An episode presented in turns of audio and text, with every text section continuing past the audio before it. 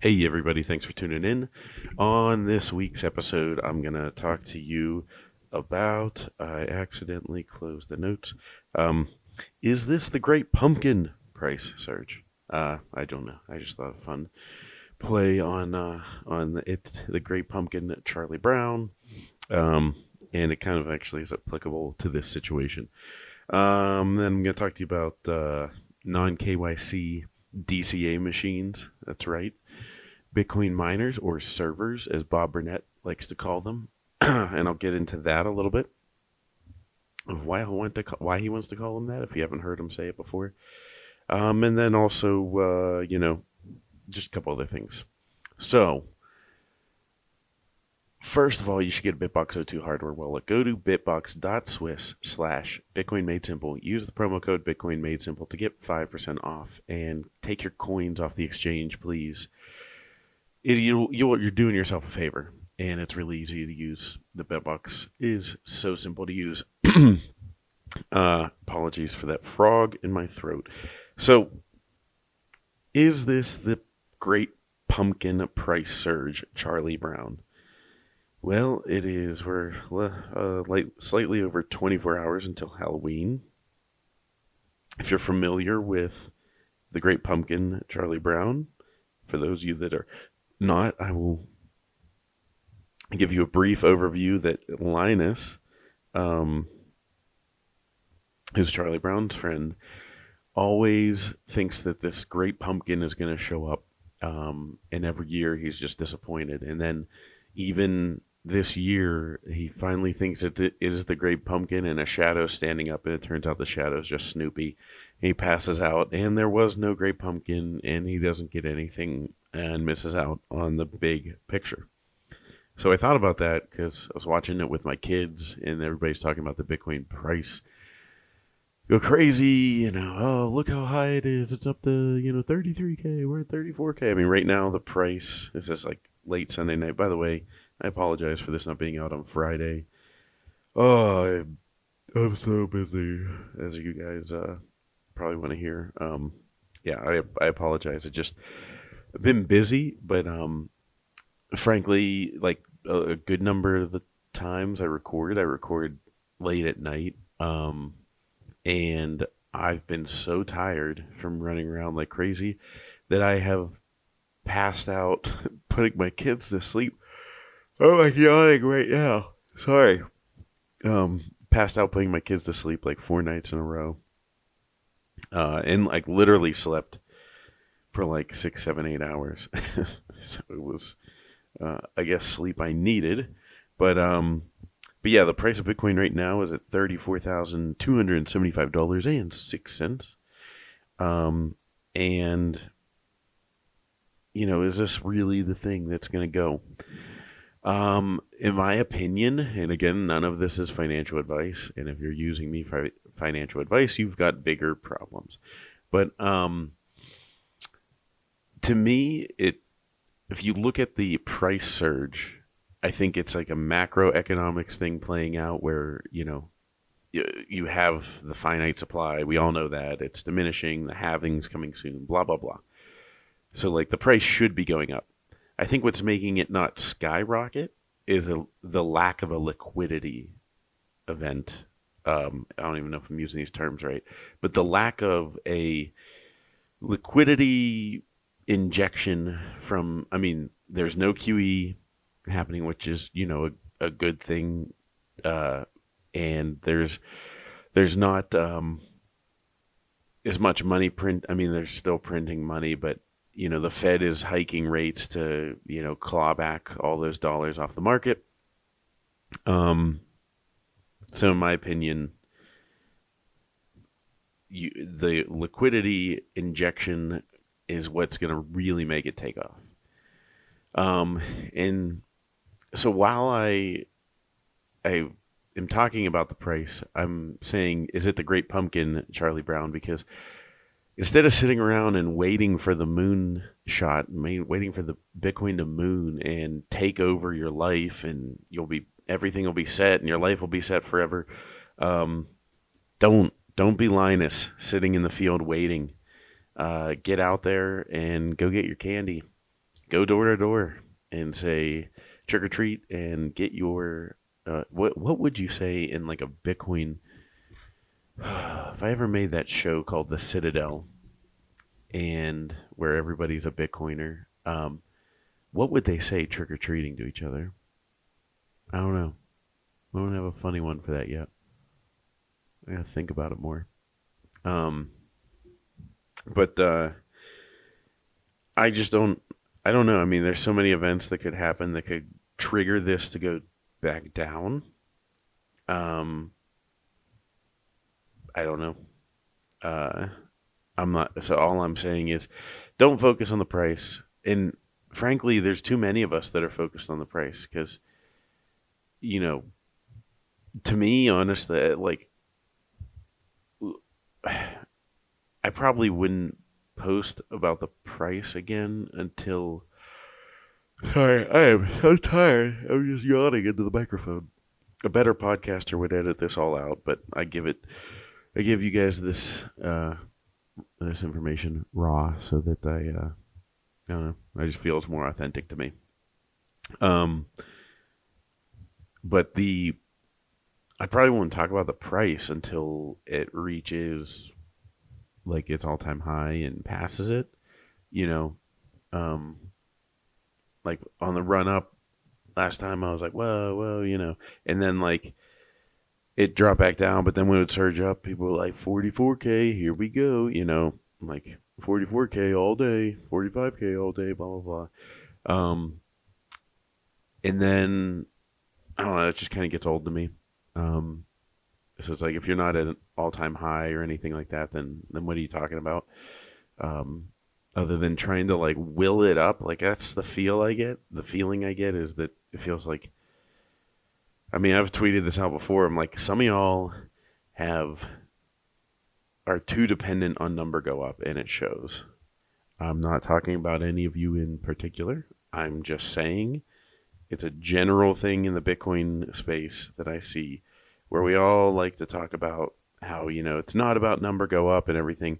The moment the price goes up just a little bit, everybody wets their pants and turns into a cheerleader fanboy. Um, I don't know. That's just my opinion. Uh, that maybe we shouldn't do that. And, uh, you know, I mean, like to me, you know, whenever it breaks all time highs, it'll be amazing to sit there and go, wow, like one Bitcoin is worth seventy-five thousand dollars. That's insane. Um, but until then, I don't know. It just every time it goes back up, I'm like, oh my god, like, because there'll be people who post stuff like, you know, this like green candle, like, you know, oh look, Bitcoin's mooning, and I'm like, I'll that at that point I'll check the price because I'm like, okay, like it's been hovering around thirty four thousand dollars for like a week or so. You know, you see people posting it. I'm like, did I miss something? And like go like open the app, you know, but no, like we're still the same. I, we're just there floating along, floating along all accidentally. Uh, I was like a British Tom, uh, British Forrest Gump when, when you say floating along all accidental like in a breeze. Um, yeah. So, anyways, but somebody outside, so outside of the price surge, um, and everybody's talking about that. I did, thank you. One of you listeners tagged me in something over the weekend, uh, quoting me. So I am, I'm honored uh, that I have contributed anything to this Bitcoin space that is worth quoting, other than like shit jokes and stuff like that. like that was like, I think my thought, my thing, but uh, yeah, somebody quoted me uh, saying that it, it is a non K a Bitcoin miner is a non KYC DCA machine, um, and I was like, damn, that's a good one, and I'm glad it's getting out there. Um, and I don't think enough people know that because the the tweet was a, in response to a question asking where's the best place to buy Bitcoin on an exchange or miner? You know, it's like a poll. Um, and so that's what uh, one of you guys posted in there was that it's best to do it that way um, a non KYC DCA machine. I agree wholeheartedly, and um, and I think you should all be doing that. And you should do it now. The reason I really bring it up is because you should do it and then move the coins to your Bitbox 02 hardware wallet. Go to bitbox.swiss slash Bitcoin Made Simple. Use promo code Bitcoin Made Simple to get 5% off. Um, but you should uh, you should do that now because the Bitcoin miners, and I will also try, I'm trying to switch myself to calling them servers um, because that's what Bob Burnett has been calling them, and I'll get into that in a second. But the Bitcoin servers um, are at a great price right now. So if you're looking for a DCA machine, um, think about it like, okay, it costs let's say you get one for like eighteen hundred bucks right now. Um, think about the long haul, and will you pay eighteen hundred dollars in fees uh, for buying? You know, buying. I mean, the exchanges have a spread, so that they you know make a little bit. So maybe in the long run, it's more worth it. Um, also, like a, a price run up will make it profitable um, eventually. You know, I mean, even at the highest electricity rates, um, you would. I mean, I guess not the highest. I don't know what the highest is, but like I'm thinking, if you're somewhere like someone that's like 16 cents per kilowatt, 20 cents per kilowatt, uh, it's not going to be profitable at the moment, but eventually it could be.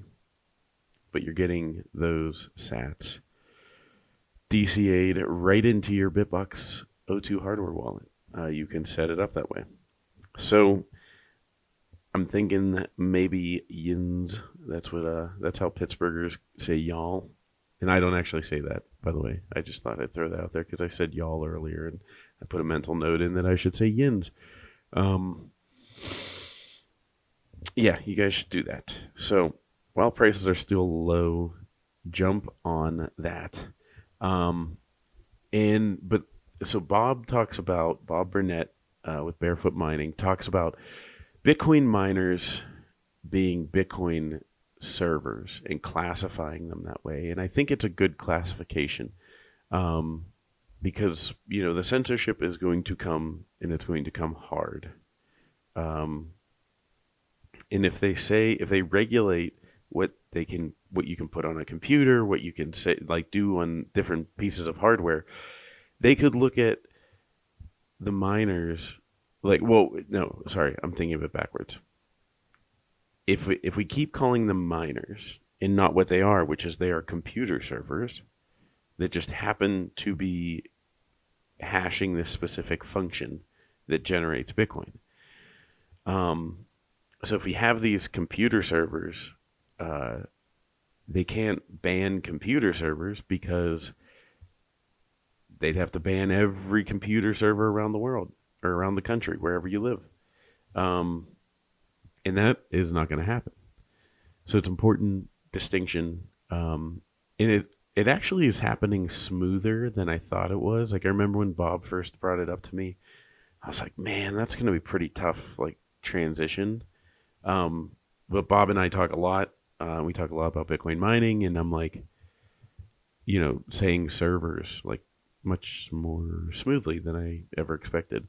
Um, so yeah, I think it's an important distinction, and if we could get that train a going, uh, then that would be that would be wonderful. But um, the other thing I want to talk about was, uh, I mean, there's a million things I want to talk about. Movies Plus, uh, I can talk about that in a little bit. But um, one thing was like us taking things way too seriously. Um, I just, you know, like I see it through life where, and I'm guilty of it too, because I'll take things like really, really seriously. Um, and, and it just, let's say like sports, um, yeah, sports I'm guilty of. Like my sports teams losing, I get pretty worked up during the games. Um, but I was amazed. So one of my business partners in Movies Plus is from Philadelphia. He's a Philadelphia Eagles fan. And I remember last year when the Eagles lost the Super Bowl and they lost on a bullshit call. They should it was total BS. I was like, man, I I don't know how you're handling this. And he's a little bit older than me and wiser than me. Uh, and he was like, I can only get so mad about a game that I didn't play in that was played by a bunch of people that I don't know. And I was like, that's a pretty, oh, look at that. That's a healthy perspective. Um, in Pittsburgh, we don't necessarily have that luxury because I don't know. We're just a different animal here. We take it super serious. Um, and that's part of the fun of it, to be honest. Um, but yeah, there's just a bunch of other things that we get wrapped up in and take way too seriously. Um, you know, like for example, I, I do a good job of this, so I I am thankful of that. But like, you know, my kids' sports, um, you know, like I really I want them to do well. That's what I want. But I always tell them whenever I'm coaching them, like the most important thing, guys, is you gotta have fun. You gotta have fun in what you're doing, because if you're not having fun, then you're missing out on the point of this. Uh, and I just worry, like as time goes on, like there's so much pressure on kids. Uh, no, no, I was at my nephew's um, hockey game tonight, and you know he's 12 now. Crap, I can't believe he's 12. Um, and uh, I mean, he's a great hockey player, and and watching him skate, and I'm like, wow, like it's just awesome to see, and like, and he takes it in stride, like pretty, like he's not getting worked up, uh, you know, and accepting the pressure. But there is, but you know, if my brother and sister in law didn't do a good job of, you know, re- relegating that or regulating that, relegating. I'm a moron sometimes. I'm tired. But, anyways, regulating that, you know, it, it's easy for parents to get carried away. And, you know, I was talking to one of the dads there, um, and, you know, we were just talking about how, how crazy the schedule can get with sports. Um, and different things. You know, it could be taekwondo, it could be, you know, a spelling bee. I mean, all these different things that we really, really, really get wrapped up in. Um, you know, and and so like I don't know, it's just a weird pressure that I feel we take too seriously. I was, for example, you know, it's like I realize in like my son's baseball league in the you know spring um it's like i was like you know I, I want every time he gets up to get a base hit you know hit a home run whatever and and do well. And so whenever he doesn't i'm just naturally disappointed. I'm not disappointed in him. I'm not upset at him. Nothing like that but you have to realize that this is a a, a kid doesn't understand that. So if you're upset that they didn't get a hit, but you're not upset at them, and they see that you're upset, they're gonna know. So it's like, I just I go straight into it. I'm like, everything's positive. It's got to be positive right now. Um, there will come a time when sports do get more serious. You know, like you're in high school. Okay, you have an opportunity here to you know make some hay for yourself in life uh, in some different things whether it be scholarship opportunities opportunities to make money um, whatever wherever your skills take you. Um, and also you know you're starting to become an adult in high school and and learning skills that are going to be important for the rest of your life. So you know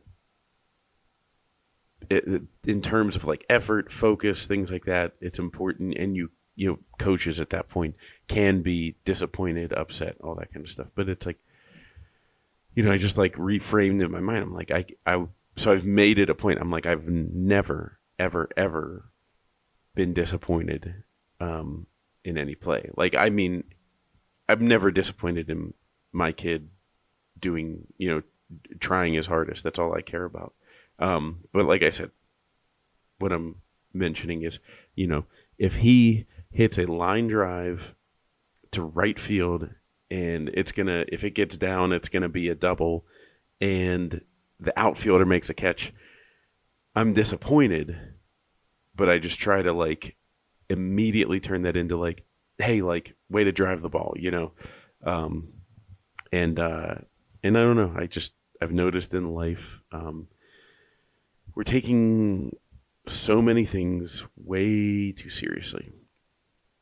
We got to chill out. And I, I just feel like that's where people were getting pushed to like snapping. Um, you know, tough, like the economic times are tough. Uh, like, you know, everybody's, the cost of everything is going up. The, you know, it, it, everywhere you turn. I mean,